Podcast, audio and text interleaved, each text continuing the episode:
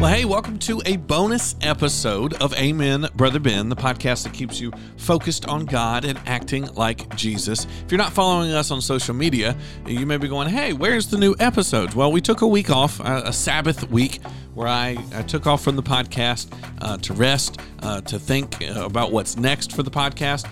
And uh, so I didn't want to leave you totally hanging with no new content. And I happened to be able to have a conversation not long ago with a gentleman by the name of Corey Gaston. He's a friend of a friend uh, that I got to begin talking to about the issue of race relations, which has been a hot topic in 2020, and how Christians should act. And and how we should think about these things. And it was interesting because uh, this is a man who is an educator. Uh, so he's in the school systems. He's, a, he's an administrator uh, for a Christian school. He's a believer, devout, uh, and in fact, he's he teaches theology uh, and higher level Christian things at uh, at colleges in North Carolina.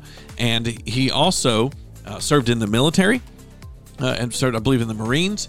that we got to talk a little bit about that, and he's also an African American. And so that means he has uh, a perspective that might be a little different than what you might think, different than the polar, polarized views of one side or another that we see uh, on social media and on TV. And so uh, I happened to be able to talk to him, but of course, because th- this is my luck, um, uh, I missed about two thirds of the conversation recording wise. Uh, we talked for like an hour. Such good conversation. He got to fill me in on the background of who he is. Uh, and then and then I realized, oh look, it's not recording right. Uh, so I got about half an hour, uh, the last half an hour. So if he's uh, referencing things, you're like, what is he talking about? And maybe he's referencing, or I'm referencing something that we talked about earlier that did not get recorded. But I wanted to give you as much as I could of this conversation uh, with him because it's so good for us as believers uh, to put our Christianity first and to not think like a Democrat or a Republican or a white person or a black person first, but that we think about things uh, through the eyes and through the lens of the Bible and through the eyes of Jesus Christ. And so it was such a uh, I don't know, encouraging, uh, convicting conversation that I had with Corey. And again, I know a lot of it, a lot of the good stuff you won't get to hear, uh, but there's a lot still that I got recorded that I think will be a benefit to you in your conversations that hopefully you're having and that you're bringing the gospel and the light and the love of Jesus Christ into these conversations in your life. So, we're going to jump in right when we began talking about the genesis of Black Lives Matter and the retort of All Lives Matter. And I kind of asked him what he felt about uh, somebody saying back to him, uh, All Lives Matter. So that's where we're picking up with Corey Gaston on this bonus episode of Amen, Brother Ben. Check it out. Everybody's life should matter. Yeah. And the reason that the phrase popped out is because an entire community of people do not feel as though their lives matter by the people uh, that they're around. And having the rebuttal of all lives matter or blue lives matter, yeah, I get them all. I, I do. Mm-hmm. Um, I don't believe that there's a such thing as a blue life because I can take off that uniform. Yeah. Um, I can't I can't strip the skin and I can't yeah. strip the bigotry that comes along with it. Mm-hmm. Um, when I was in the military and I was in Hong Kong, not Hong Kong, uh, in uh, Nagasaki, and we had visited Peace Park, where the Enola Gay dropped the atom bomb. Mm-hmm. Um, if I didn't wish to be identified as a service member, I could just take off my uniform. And I got spit on on the subway because we represented the United States in uniform. But I didn't get that same treatment when I took that uniform off. Mm. Um, I was just a, either an expat or a person who was there visiting on furlough or whatever. Right. But when I was in uniform, I had an entirely different perception. Mm. And so I think we need to be careful to not conflate someone's lived experience as an occupation. Yeah. That's and true. so, you know, that and that's that's coming from a person who loves my my brothers in blue. Like I got a ton of friends. yeah. Like that were law enforcement. You know, that was one of my secondary roles in the military was, you know, military police. Yeah. Um, but you know, I think we need to be careful and uh, not allow the emotions of that to conflate um, someone's lived life experience with the profession that I chose. Um, yeah. I'm, a, I'm an educator. I chose that profession. I knew we weren't going to get paid much.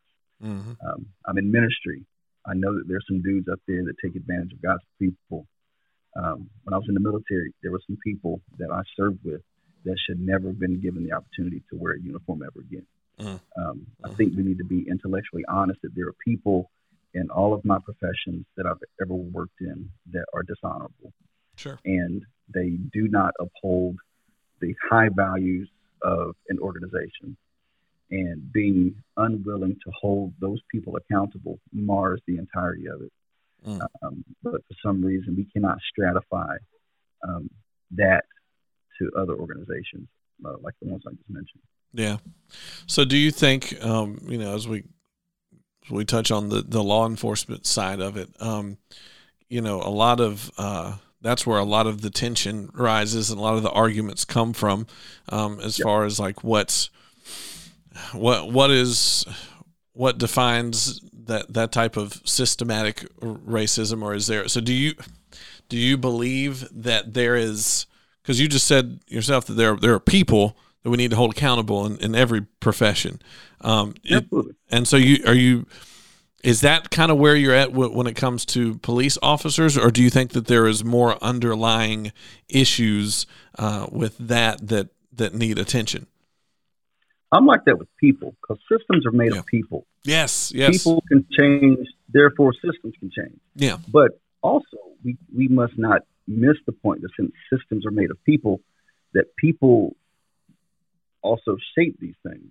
Mm-hmm. And who allows what? I mean, so my my doctoral um, program is all about strategic leadership.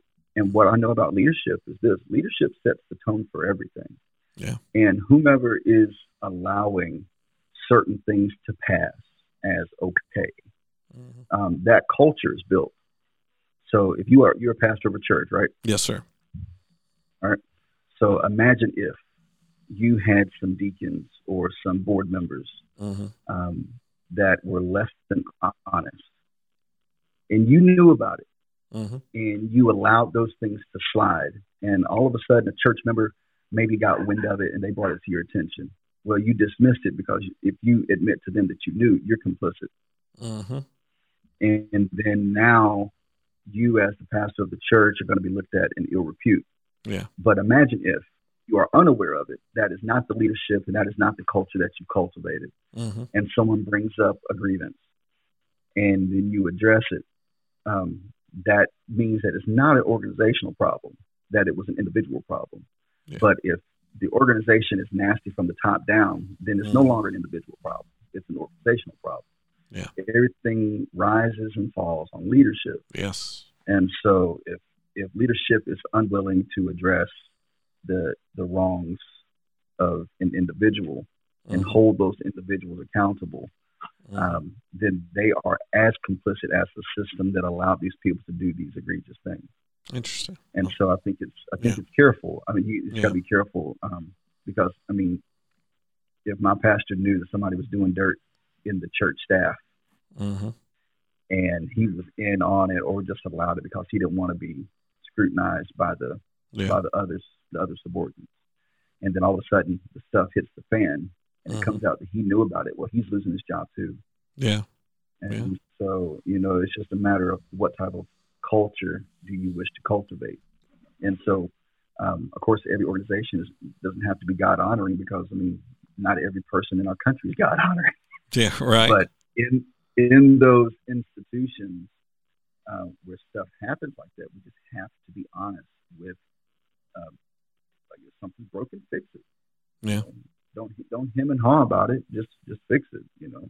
Yeah. And but I think we're unwilling to do that, and that's where um, we see like partisanship over like pro- like party over people, yeah. profit over people, mm-hmm. progress over people. Mm-hmm. All those things uh, should never come at the expense of people. Yeah. But unfortunately, that's where we that's where we live. Yeah and and depending on which side of the aisle or what what group you affiliate with, it, it could be a different thing, but it's still putting something else over over the over the person. Um, yeah, and that and that so I can see that with with that that's why it's so important for our churches um, to to make sure that we're we're we're going in into those uncomfortable conversations, putting our putting our um, our desire for comfort and you know i think a lot of us they just don't want to have these conversations. They don't they don't want to talk about that and and and acknowledge some of these these things. And you know, I think that we can we weapon we we throw out the baby with the bathwater sometimes uh, when it comes to a, a a an issue. Like um you know like a lot because a lot of folks are like well this is all just you know marxists topple the system. And i know that there are people that would rather our whole system be toppled.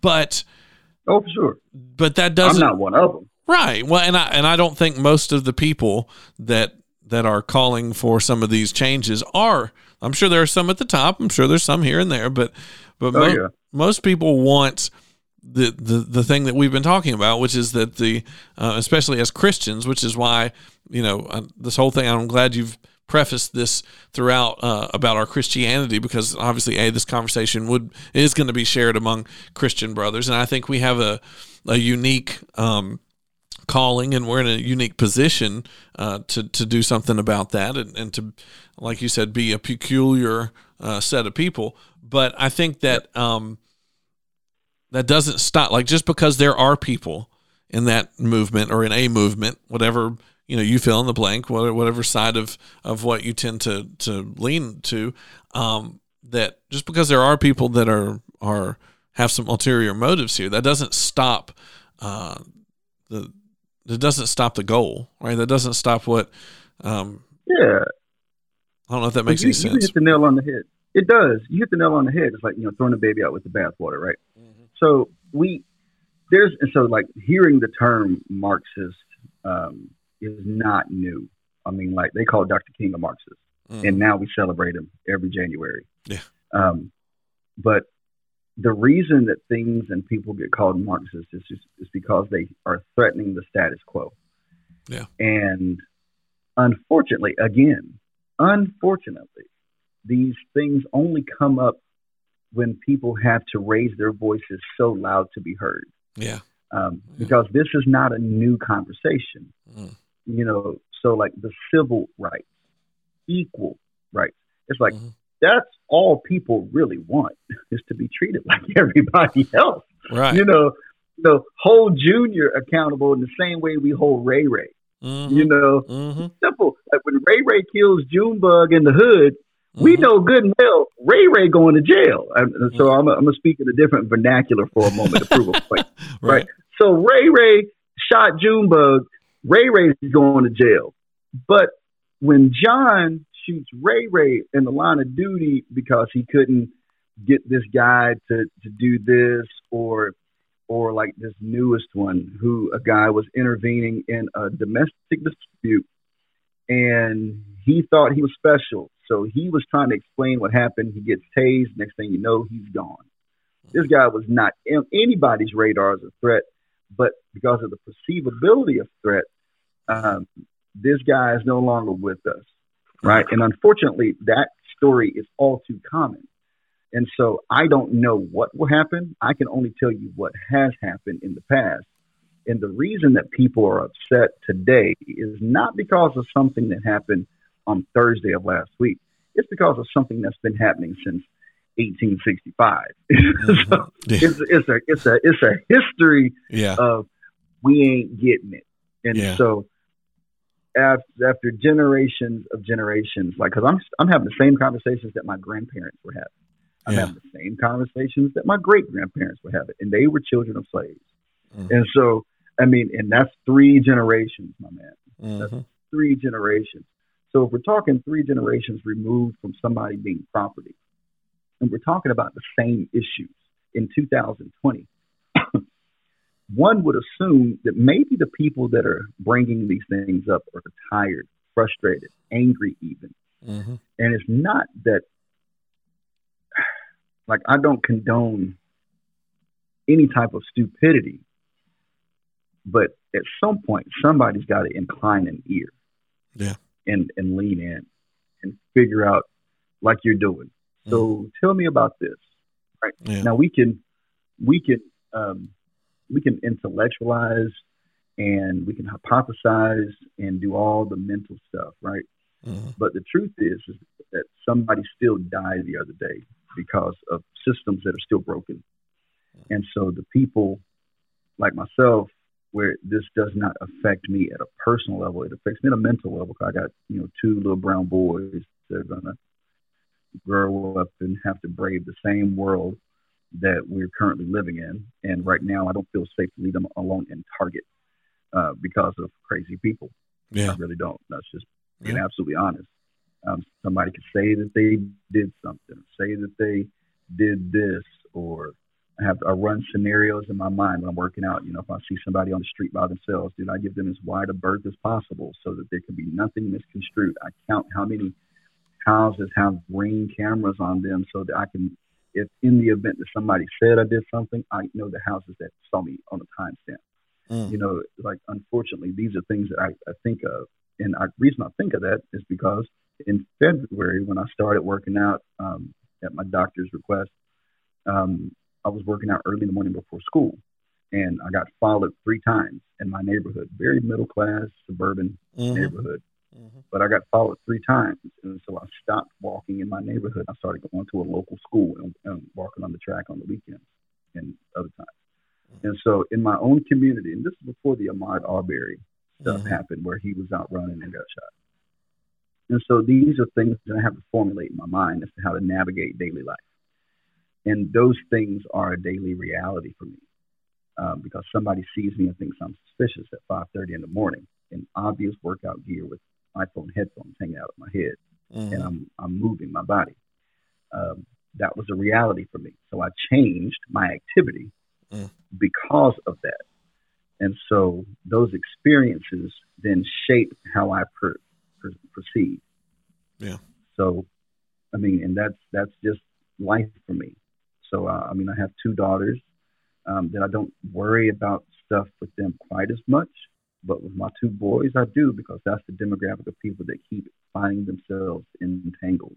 Mm-hmm. And so helping them navigate this world is important. Yeah. Yeah. Do, do you think that um, our hyper awareness uh, through stuff like, uh, you still there? Did I lose you for a I second? Mean, Sorry, I, I, got a phone call and I didn't. no, it's just uh, I saw the uh, I saw the, the logo. Oh, okay. Yeah. Um. The so do you think that the hyper awareness of of you know social media and us finding out about these things happening um, do you think to me there's there's two possible things that, that that could have an effect on.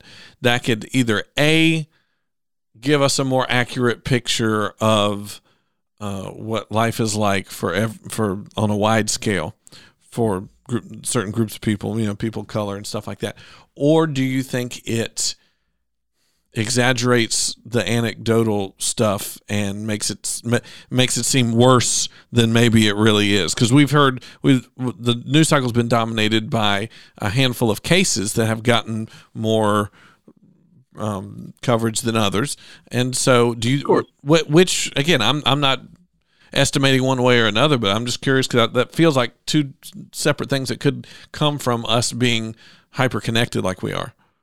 Yeah, I think I think again the Leonard Ravenhill, Ravenhill quote of two truths can exist at the same time. Right. I think that our the advent of social media has done a few better forget social media the advent of technology yeah. where it's now available in the palm of my hand and mm-hmm. i can mm-hmm. get notifications of this and this and this and this since around 2006 has been unique because it wasn't until recently to where we were instantly aware of everything. Yeah. Right. But I think so. In, in to some degree, I believe the second part of your statement is also true. We are hyper aware because we have the ability to be aware. Mm-hmm. But I also agree that having the advent of the same technology has now made people um, has brought to light the instances that happen. Yeah. Um, because th- for me and for a lot of other people, this is not new. So I remember the Rodney King, yeah. uh, L.A. riots. Mm-hmm. I remember um, watching those LAPD police officers beat this dude 80 sometimes for driving too fast in a Hyundai. mm-hmm. right? Like, and then I remember the court case where he got a million dollars per lick, mm. and almost bankrupted the city because they found that to be uh, extremely over the top, excessive use of force. Yeah. Right. That was that was ninety two. Right. Mm-hmm. In 1992, I was a teenager. I was 14. I remember hearing about this in my local community. I remember experiencing um, profiling when I would go to Eastland Mall, which is in Charlotte, North Carolina. Mm-hmm. It's no longer there. I remember being followed around the store because I fit the description. I remember all these things, and these are not anecdotal because it's my life experience, right? And caveat on anecdotal. Um, when I was in graduate school, um, I had to do a lot of research, right? Reading a lot of mm-hmm. um, lots of research, and I was in a class. It was called Counseling the Culturally Diverse, um, and this book was written by two doctors, Dr. Derald Sue and Dr. David Sue, and they conducted interviews in order to gather data, which is how we gather data for anything. Sure. Anecdotal is nothing more than an interview. Mm-hmm. like mm-hmm. so, like you're doing an interview right now. You could take this and compile it along with several others, and this anecdotal information that you're receiving could be used to create data. Mm-hmm. Right. Mm-hmm.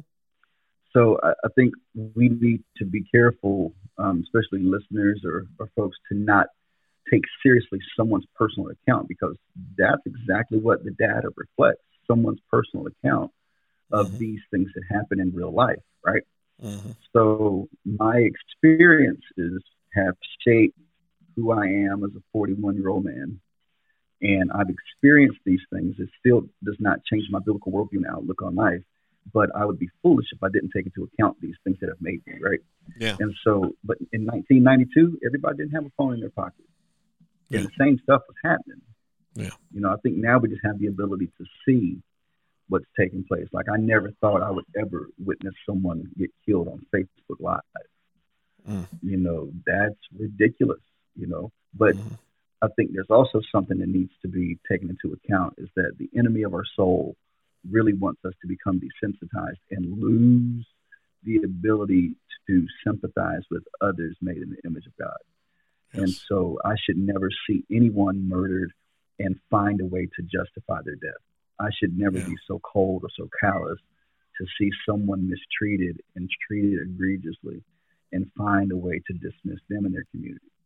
Yeah. Um, but unfortunately, we've seen these things so much to where we're used to them and I never want to get comfortable seeing murder. Yeah. I never want to get comfortable seeing someone's life uh, be devalued by others. I never want to get yeah. that comfortable with that type of sin. And mm. so um, I tell that to my students all the time. It's like, you know, and I weep for this generation because they're growing up where this is normal. Yeah.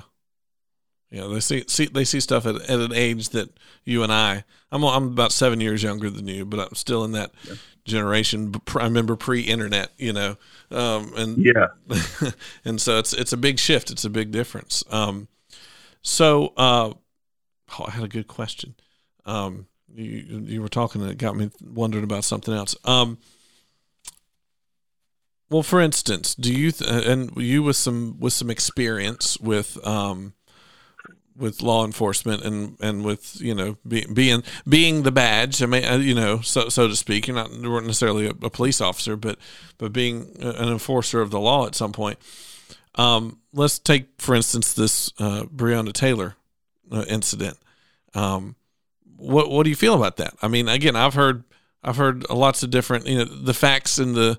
I've heard one magazine say this, and another magazine say this, and and we can all agree that the loss of life is is is again we we we've become desensitized. We never, yep. but you know, as a Christian, you never want that. You never, you know, you never should not care about that. But but with her situation, well, I mean, what do you do? You think that there needs to be more? Uh, handed down? Do you think there was an injustice that occurred there, or was it a just a tragedy and an accident? You know. So I I don't think her death was racially motivated. Okay. I do think it was ignorantly motivated. Um, we know that the people were at the wrong house, executing the wrong mm-hmm. uh, no knock warrant, ten miles the wrong direction. Yeah. Um, I believe that that in of itself, if someone breaks into my home, um, because that's exactly what it is. Nobody yeah. knows you're doing yeah. your job at mm-hmm. two o'clock in the morning. Right. You know, if I'm upstairs asleep, my kids asleep, my wife's asleep, and I hear somebody kicking my door, yeah. I have a 380 underneath my bed for a reason. You know, it's not there for giggles. I have that weapon there in the event that something stupid like that would ever happen. Mm-hmm. And so, uh, without having the full breadth of knowledge of the situation, and hearing someone violently interrupt my sleep. Mm-hmm. Um, going on to the offensive is anything that anybody would do. Yeah. Right. Yeah. I think what what happened to Breonna Taylor with her succumbing to the injuries of gunshot wounds is highly unfortunate. But I also think that there has to be some um, responsibility taken. That there's some things that should have been, could have been done differently. Yeah. And I think yeah. the city of Louisville has recognized that with the immense payout that they have already offered the family. Yeah. Yeah. Um, long before the judgment two weeks ago of Wanton uh, came out, they had mm-hmm. already offered the family twelve million dollars. Yeah. So the tax the taxpayers of Louisville are are, are paying paying for that one. Yeah. Mm-hmm. They're paying for it. But that's exactly what we keep seeing in these cities is that, you know, the families will get paid out incredible lump sums of money because they recognize that they did something wrong, but they won't go on the record and say that they did wrong. Mm. And mm. that, unfortunately, so the, the person who did this is not being held accountable. The city's being held accountable. Yeah. And, you know, if we're talking about money, I mean, $12 million, that's a lot of dollars, man. Mm. You know, and and if nobody did something wrong, then why pay that much money? Just take yeah. it to the take it to court and prove that these people were in the wrong and yeah. call it a day. If you got a good case, you have a good case. Mm-hmm. But if you know something is wrong and you're trying to cover up your tracks, uh, also trying to co- coerce the boyfriend yeah. to uh, in, you know indicate that this woman who was not involved in anything was somehow connected to something, mm-hmm. that's a problem too. Yeah. And so and so those things. I mean, if you're wrong, you're wrong. Just admit it. Move on. Keep it keep it pushing. But yeah, um, I think it I think it's been handled less than intelligently, mm. and that is where people are still going to call for justice because we see the disparity. Yeah. So when Amber Amber Guyger, um, the killer of Botham Jean, um, a couple years ago, um, walked into his home, you know, and murdered him. Um, she got a drug dealer's sentence. You know, mm-hmm. it was very minimal in in regard to what some other people have gotten. Mm-hmm. And so when people saw that, you know, it, it's apples and oranges again. You're comparing two different things and circumstances, but it yeah. seems as though that others are not held to the same standard of of justice that others are. And so people people I mean, we all have eyes to see. Yeah just a matter of what we're willing to look at. Mm. So, you know, I I don't think everything in our country is racially motivated mm. by any stretch, but I do think that there are many things that are and still are, and justice has not been one that's been on our side much. Mm. Yeah. Well. Do you have I guess to wrap up because I don't want to keep you too long and man this has been incredible and I, I thank you for uh, giving me such such well thought out perspective, and I appreciate your uh, you, know your willingness to spend some time with me and um, yeah, and uh, I, I I think the biggest thing that I and again I'm so glad that you have harped on this uh, throughout our conversation is that the church needs to get into action. That I was we recently uh, started a, a, a food pantry and and clothing uh, pantry and stuff like that, and and begin to work on some homeless issues in our area. Uh, and someone asked me, well, you know, they've got government grants for that. They've got mm-hmm. like this. Why are you worrying about the homeless situation when they're work? They've got a task force for that. And I and I kind of had that same argument that you had. I said we shouldn't leave it into the hands of the government and the church is just sitting here like the church Correct. can do it better the church can can heal their their you know can be a part of healing their soul along with healing the rest of their situations um, so I, I love that and i think that you're right i think the the church is the answer um, when it comes down to it, and, or it should be. Um, and um, so you've you've made some really great points. Uh, what what kind of advice uh, I guess let's just end with this. What type of practical advice uh, do you have for the church for stepping into that role and also for coexisting with each other when we have some some political rubs uh, that, that, that tend to get in the way? My my biggest advice is keep the main thing the main thing, and the main thing for me is my witness. Yes. To the watching world for Christ. Mm-hmm. So if there's something in my way um, of, that is not allowing me to be the best representative of Jesus and his um, his death sacrifice, um, maybe I need to not allow that to take up so much space yeah. in my life, which is why I got away from the politics because it was taking up a lot of space yeah. in my life. Mm.